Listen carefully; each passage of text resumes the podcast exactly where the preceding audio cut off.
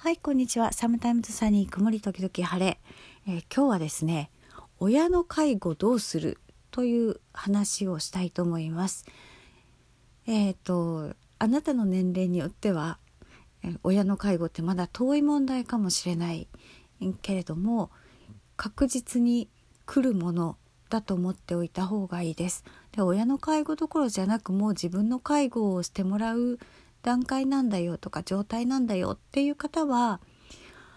お金のことだけご兄弟と相談しておくといいかなと思います。で意外と厄介なのはなんかそこそこ元気そうに見えて割と動ける段階の病気の人ですね。えー、体の病気でもそうだし精神の病気でも同じです。なんか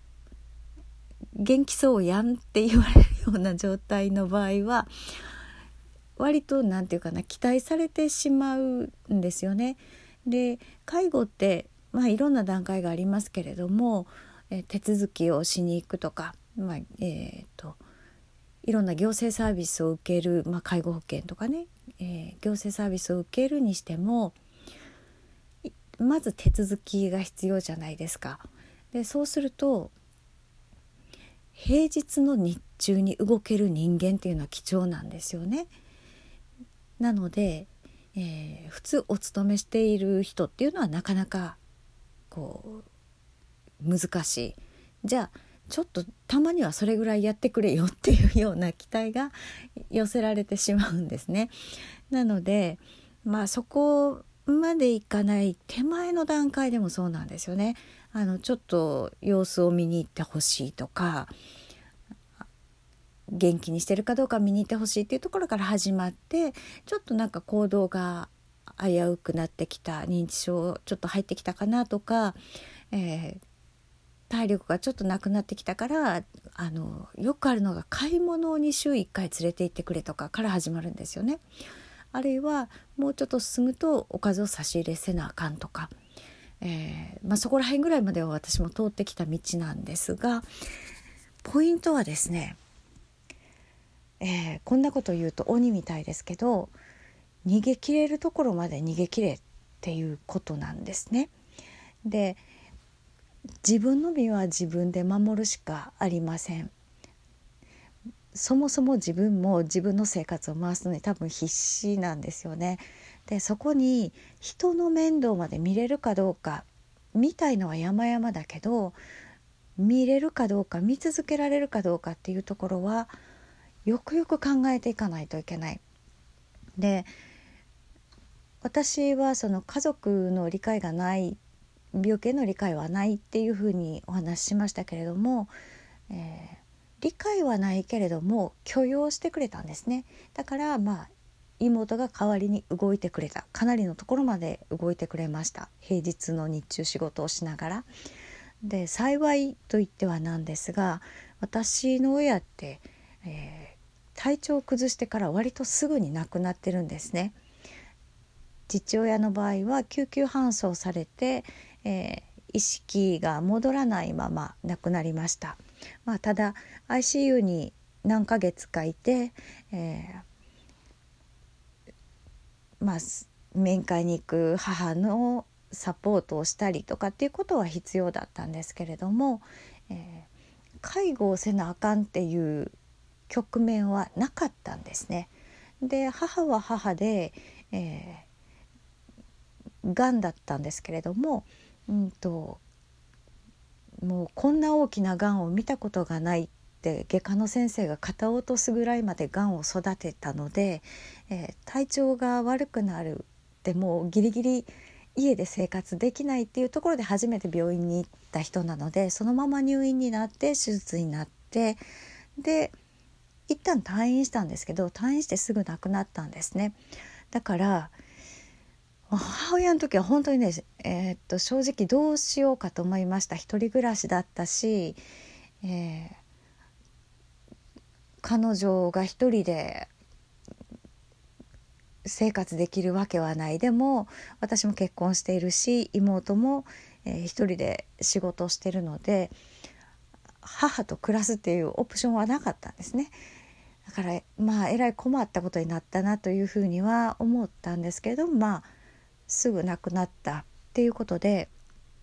介護の問題にぶち当たらずに来ました。で義理の母はもう結婚した時点で施設に入っていたのであとは見送るだけだったんですね。で義理の父が今、えー、がんの手術後で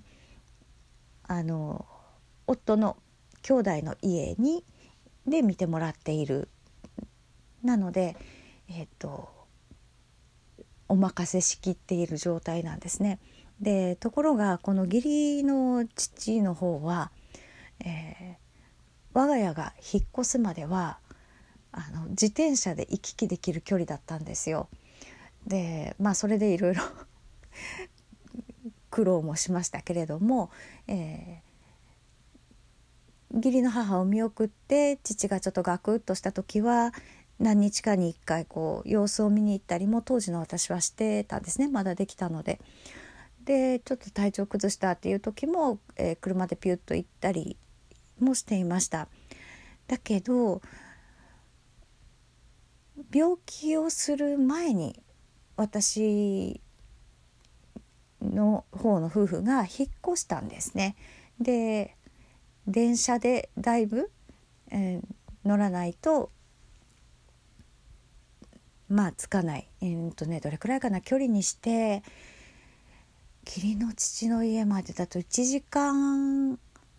同じ県内なんですけど1時間以上かかるかなっていう距離に引っ越したんですね。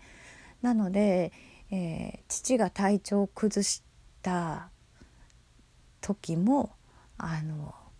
介護から逃れることができたんです。で義理の父とその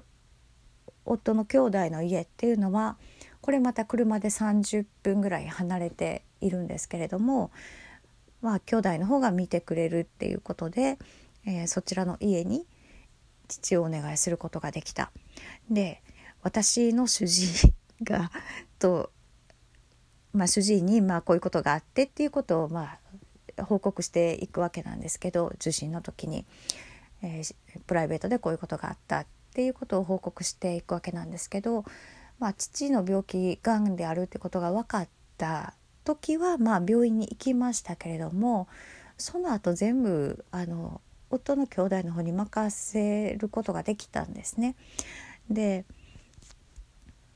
引っ越したから良かったんですよねっていう話をしたら主治医が「え引っ越してなかったらもしかして介護せなあかんかったんっていうふうに聞いたのであうちすごい近所だしあのその時まだ戸建てに住んでて部屋が余ってたので絶対うちで引き取って見ることになってたと思いますって言ったら危なかったなって言ったんですけどもそれが正直なところです。仕事をしていない人間がいて余ってる部屋があってっていう風になったらもうそっちで見てくれってなるのはもう必然なんですね。なのでもうパッと見て私はその目に見える病気ってないわけなのでそこはやっぱり理解してもらいづらいだからどうにかしてあなたもあの逃げきれに逃げられる余地があれば早めに逃げておくまあ物理的な距離を取るっていうのが一番かなと思うんですけど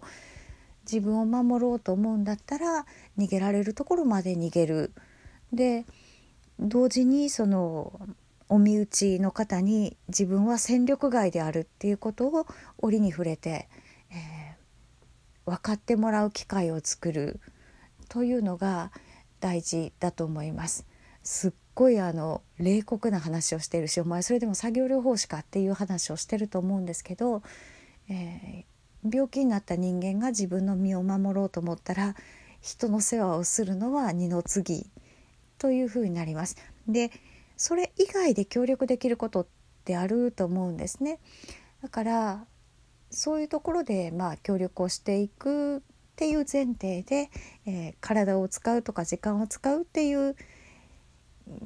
ことはできるだけ避けるというのがおすすめです。えー、長期戦になります。で前もっての準備が結構効いてきますので考えてみてください。それでは